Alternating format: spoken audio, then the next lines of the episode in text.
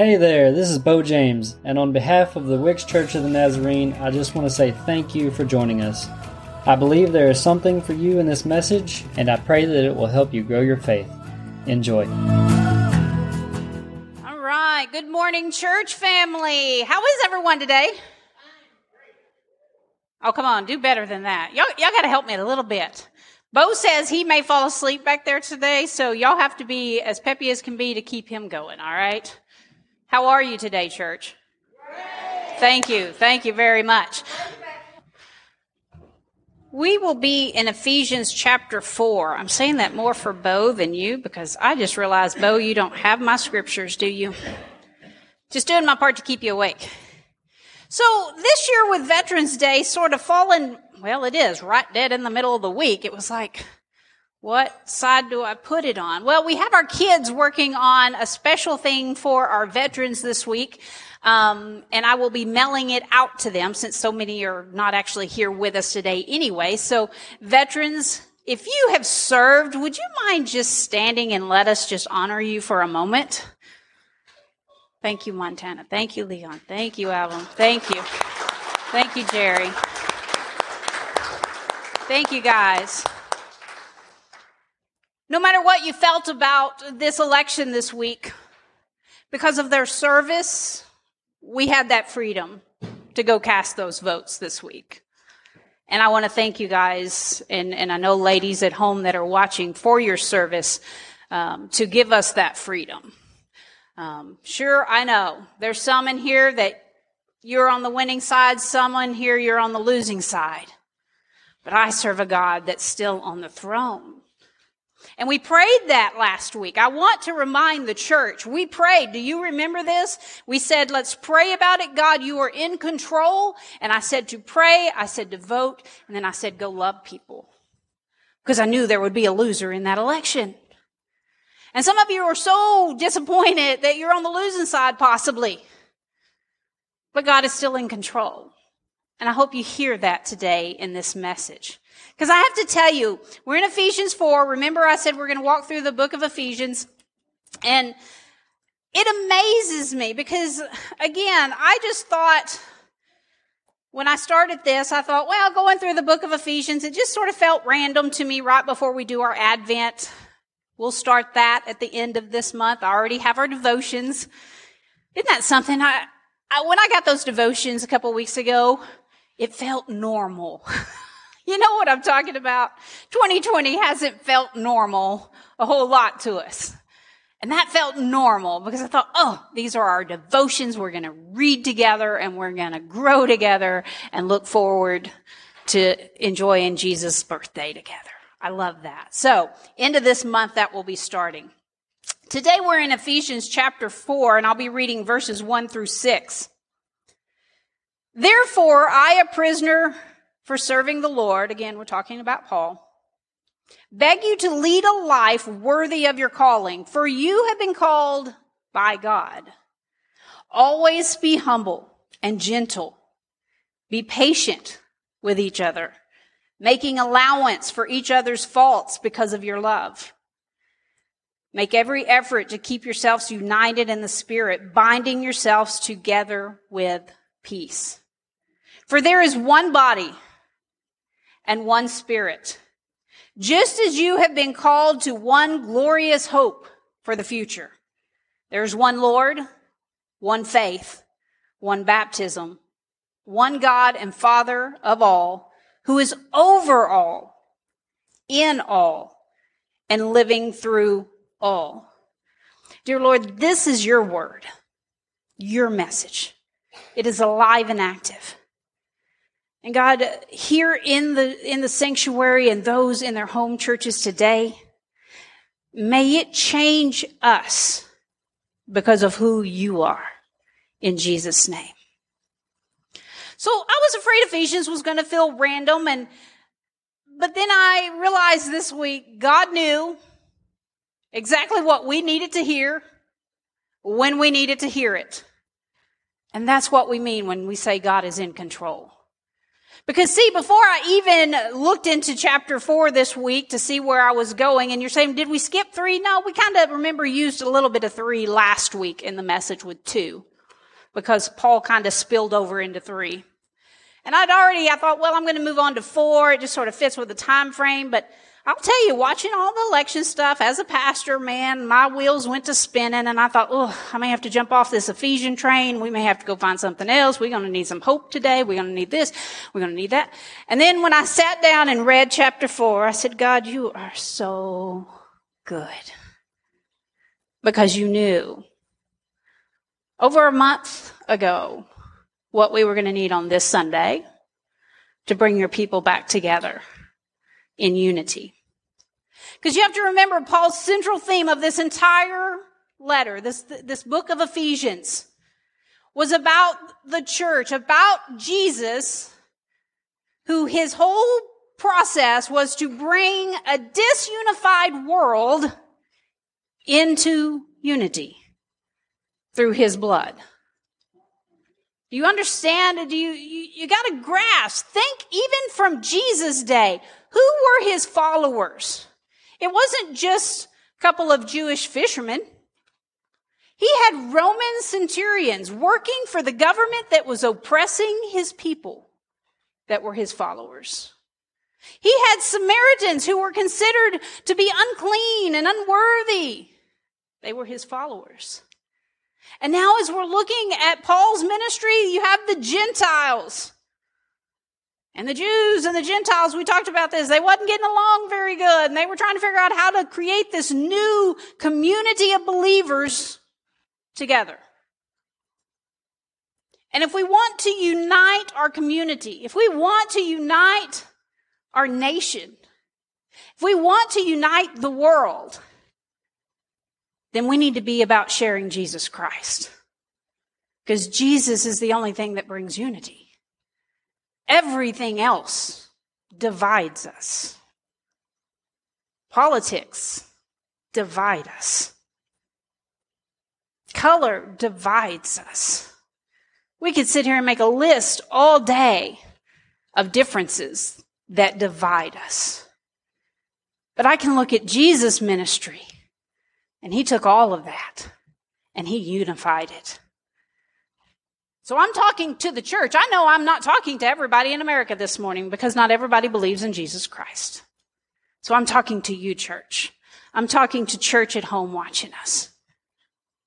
So what does unity in the body look like? That's what I want us to, to look at Paul's words as he's speaking to the church. You know, we've been spending time, remember we talked about uh, God's plan last week of breaking down walls of hostility and now unity in the body. So this new faith, this new church they have put together, this is what it looks like.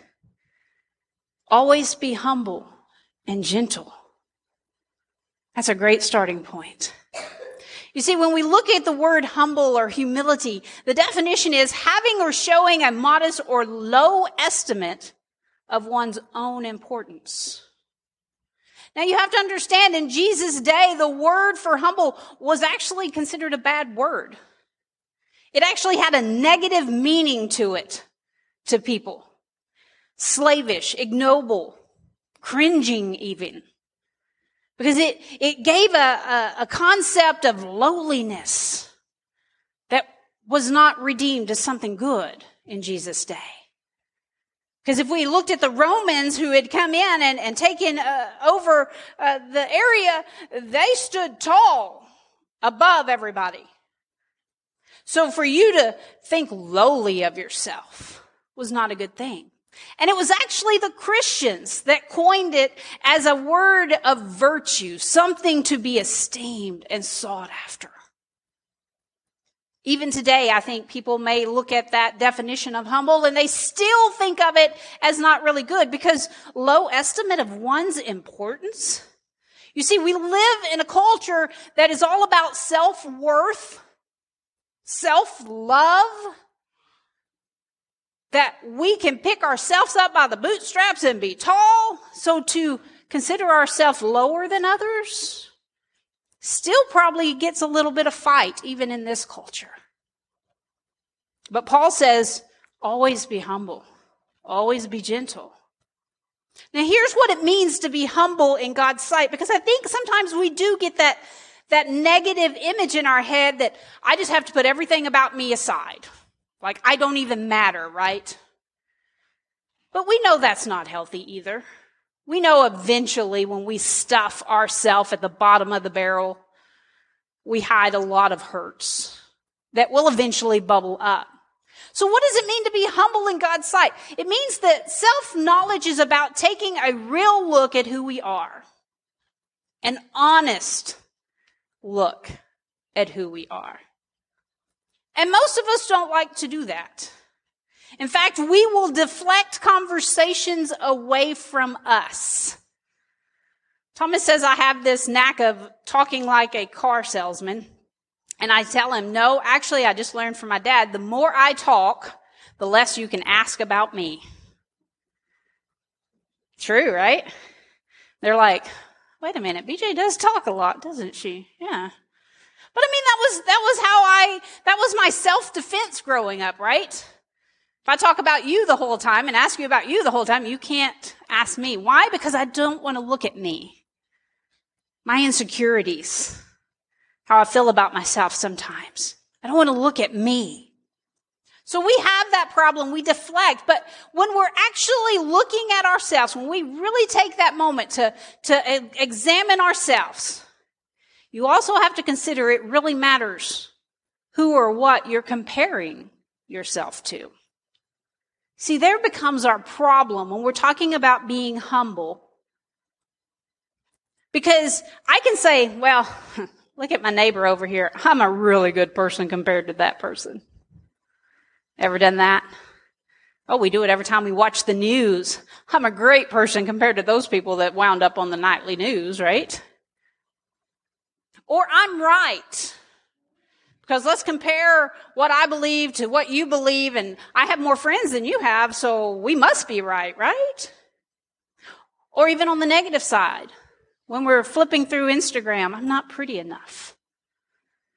You know, I, Jackie, I don't, I don't even know how to comprehend raising children in this day and age when they have so much comparison that is going to be what they are setting their standards to.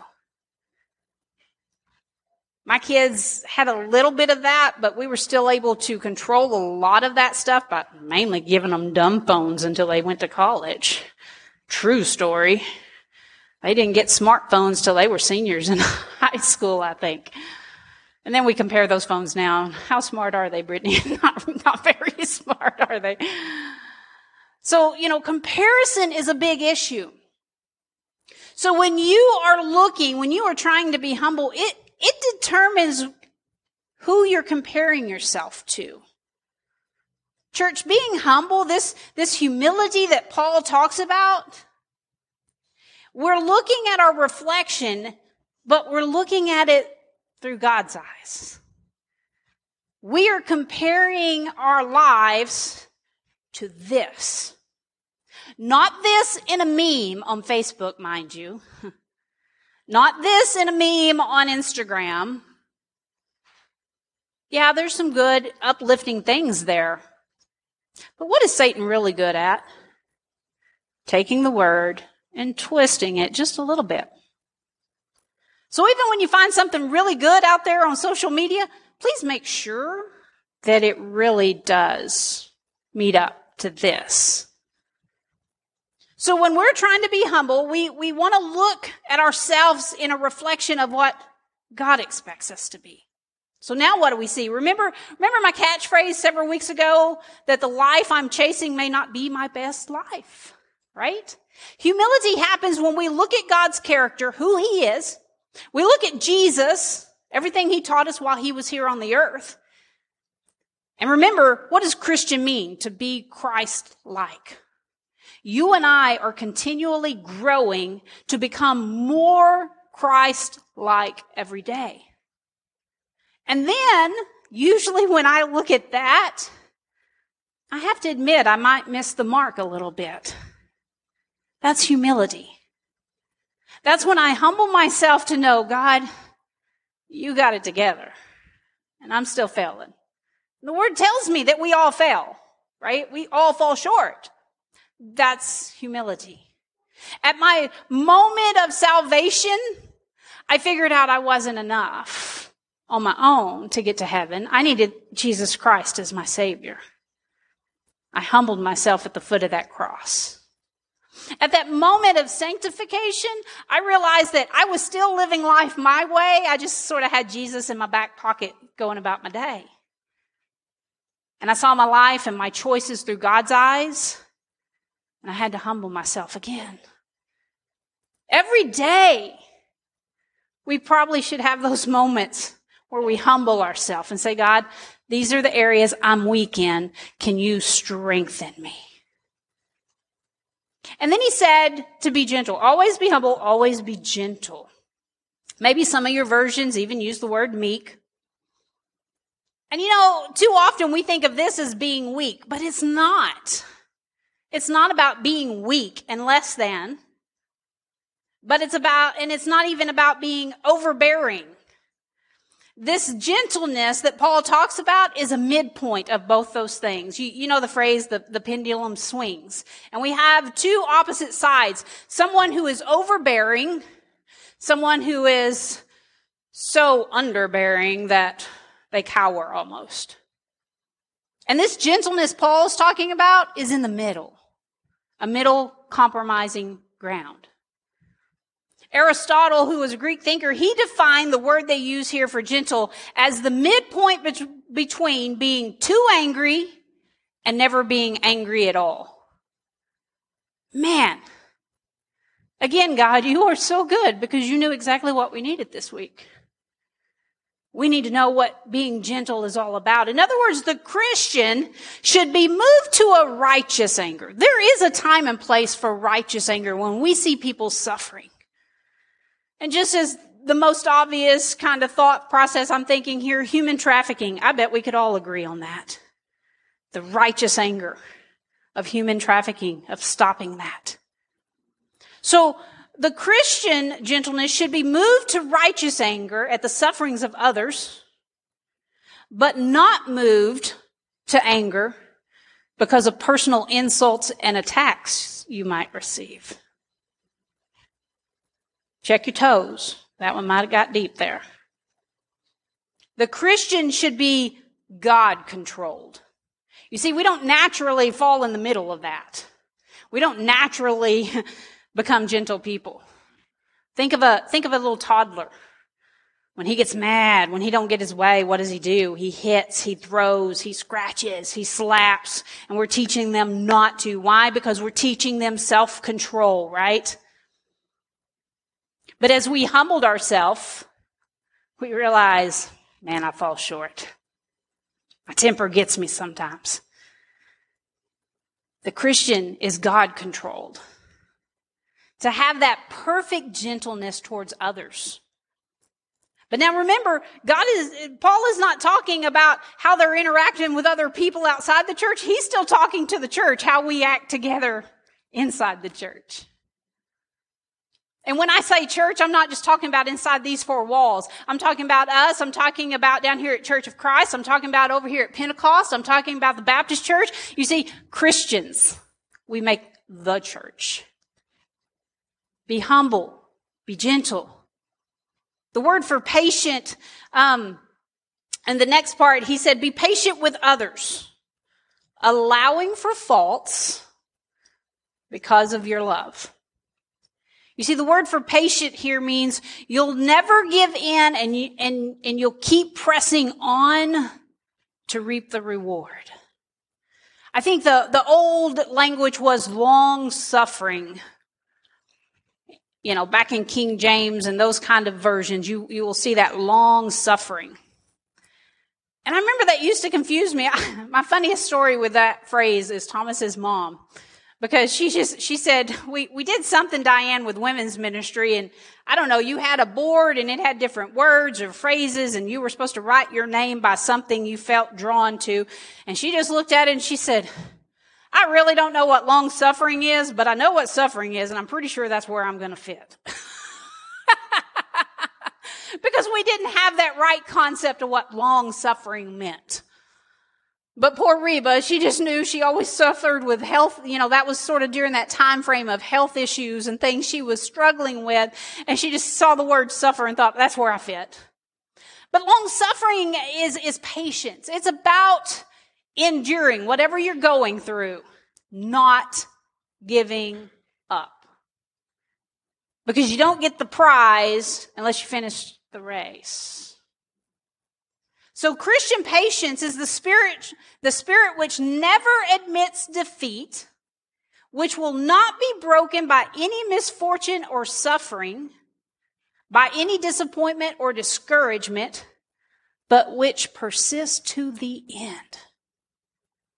Oh, church family, I know so many of your stories.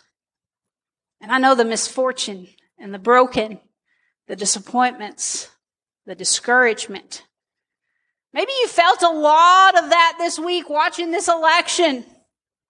But Christians, we don't give up because our hope is in Jesus. J.B. Lightfoot, who is a New Testament scholar, he said the spirit which refuses, the Christian spirit of patience is the spirit which refuses to retaliate. Mm. That is so strong. It's not just about enduring and having hope, but it's also a spirit that refuses, refuses to retaliate against people. Remember, we're talking about that being in that middle, right? The gentleness, not getting too angry, not just ignoring anger, but knowing when not to retaliate either. So the Christian spirit will bear insult and injury without the bitterness and complaint that we sometimes fall into when we feel those attacks. Why? What did Paul say? Because of your love. The love that is buried deep inside of each of us, which is not our own. is from Jesus. And this is where we look at what type of love Paul was talking about agape love. Agape love is not based on your emotions because it's based on who God is. And it's based on that unconditional love that he gave you and I. Anybody in here remember the day that Jesus found you? Anybody in here was you in a mess at the bottom of a pit? because you humbled yourself and you realized looking up, I need you, Lord. That's the same love we owe our brothers and sisters in Christ. Unconditional agape love. Not based on emotion, because let's be honest, if God worked on his emotions, we might not be here today. Like it'd have, it'd have been over a whole long time ago, remember? Remember how mad he got? And he told Moses, I'm just done with these people. Like I can't even leave them at the foot of the mountain for like 30 seconds and they're already down there messing up. And Moses said, whoa, whoa, whoa, whoa, whoa. But remember who you are, God. you love us. Yes, I do. Yes, I do. So let's go down there and let's tell them this. We have to give that same love because it's living in each one of us. And then Paul went on. Let's look at verse 3 through 6 again. I want to remind you. He said, make every effort. Make every effort to keep yourselves united together with peace. For there is one body and one spirit, just as you have been called to one glorious hope for the future. There is one Lord, one faith, one baptism one God and Father of all, who is over all, in all, and living through all. This oneness is not based on believers looking alike. It's not based on us even acting alike. We might like different worship music. Some of you get excited that first song Brittany usually plays is something out of the hymn book, and then some of you may get super excited when she plays one of the new songs. We have different opinions. We might differ in the decor, you know, taste of well, I just don't like that new stage they did. And I miss that blue carpet. Yes, Mandy James, I'm talking to you. She loved that blue carpet. Me, I'm actually a little partial. I miss the duct tape from the original carpet back in the day when I showed up about 20 something years ago. Anybody remember the duct tape down the middle of this aisle? Yes, sir, Bob. We can all have different tastes. And you know what? We might vote different in this room. And that's okay. Our oneness comes from our belief in Jesus Christ. That's what makes us one body. Don't just coexist, make nice. He said, make every effort and let peace bind you together. You know, baptism is about pledging to follow Jesus. That's the whole purpose, you know, and man, we're getting to that point. I haven't baptized anybody in a long time. I'm, I'm needing to baptize somebody. So if you've not been baptized and you want to, we need to have that discussion. I can put a mask on and still throw you under that water. Man, we could do snorkel mask or the whole scuba mask, and then you ain't even got to worry about that COVID stuff. And then I could just hold them down. Are you clean yet? No, I'm just kidding. Just kidding. See, I'm telling y'all, I'm getting itchy. I need to baptize somebody. but I love in here that Paul tells us there's one God and Father. We all serve. Guess what? You voted for Trump, one God. You voted for Biden, same God. You voted for Kanye, we got to talk. Just kidding. I was tempted though, I tell you.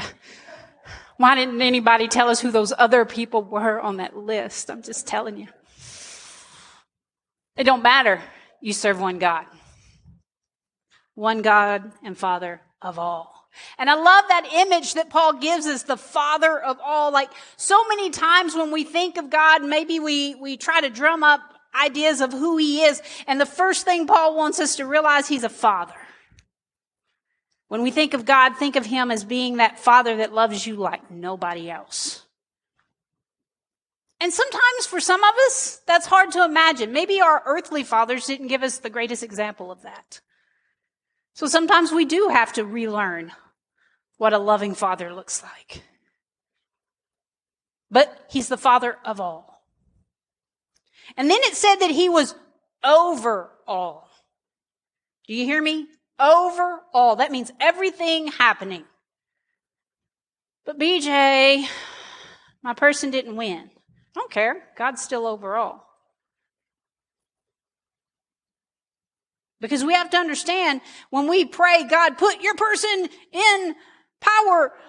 I want you to think of all the elected officials around the world through history that has been placed in power. We could think of some names that you think that had nothing to do with God. It couldn't have. I agree. But he still was over all.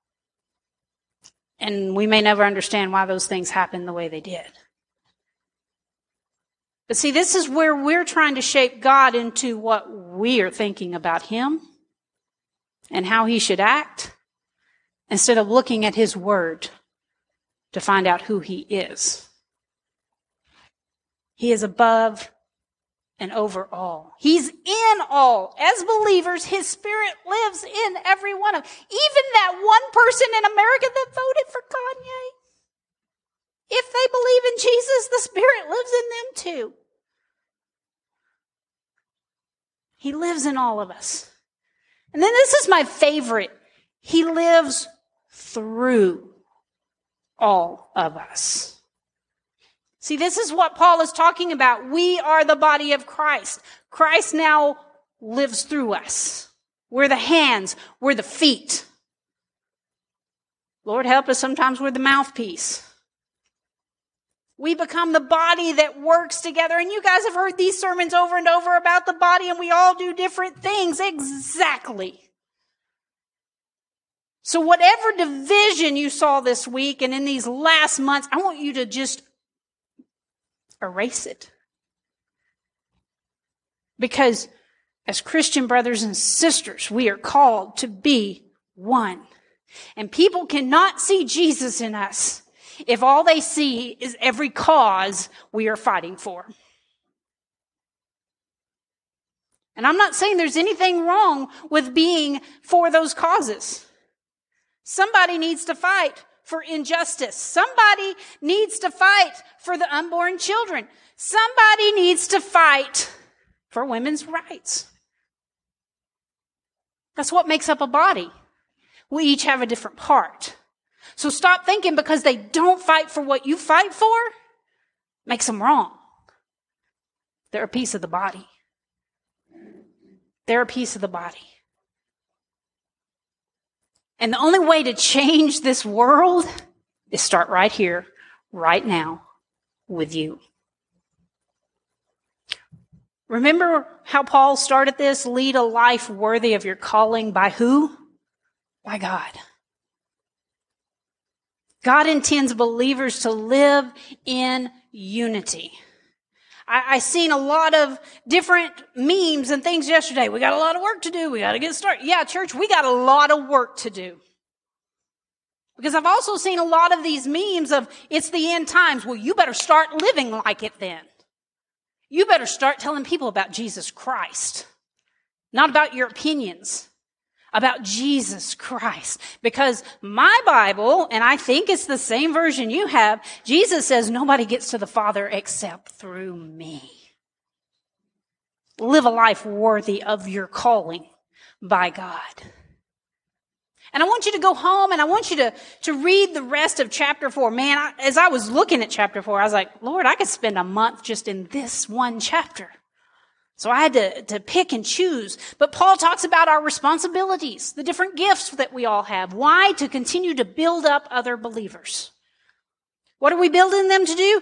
Oh, that's right. To go make Christ-like disciples in all the nations, baptizing them and teaching them the things Jesus taught us.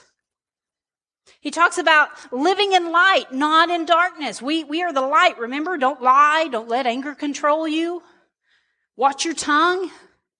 But here's where I'm going to end with us today for these last thoughts on how we are to live in unity as the church. Verse 31. Get rid of all bitterness, rage, anger, harsh words, and slander, as well as all types of evil behavior. And instead, be kind to each other, tenderhearted, forgiving one another, just as God, through Christ, has forgiven you.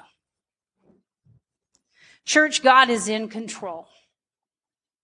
Don't tell me, but BJ, no, because my Bible is full of things where people didn't always agree with the leaders and God still moved through the people around those leaders. He worked through pharaohs who never believed in him. So why do we think he stopped doing that today? Our job now as the church body in this country is to pray for those leaders, whoever they are.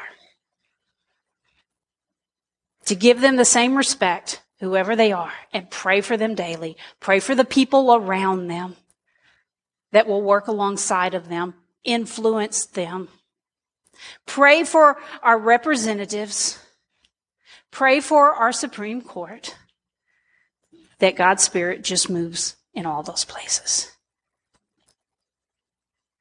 But most importantly, you need to be the church right here in Wickes, Arkansas, and in the communities around us. You need to be about telling people about Jesus Christ. You have a hope in you this morning. How stingy of you to keep it inside. Man, we need to share it. We need to love on people, even when we don't like them.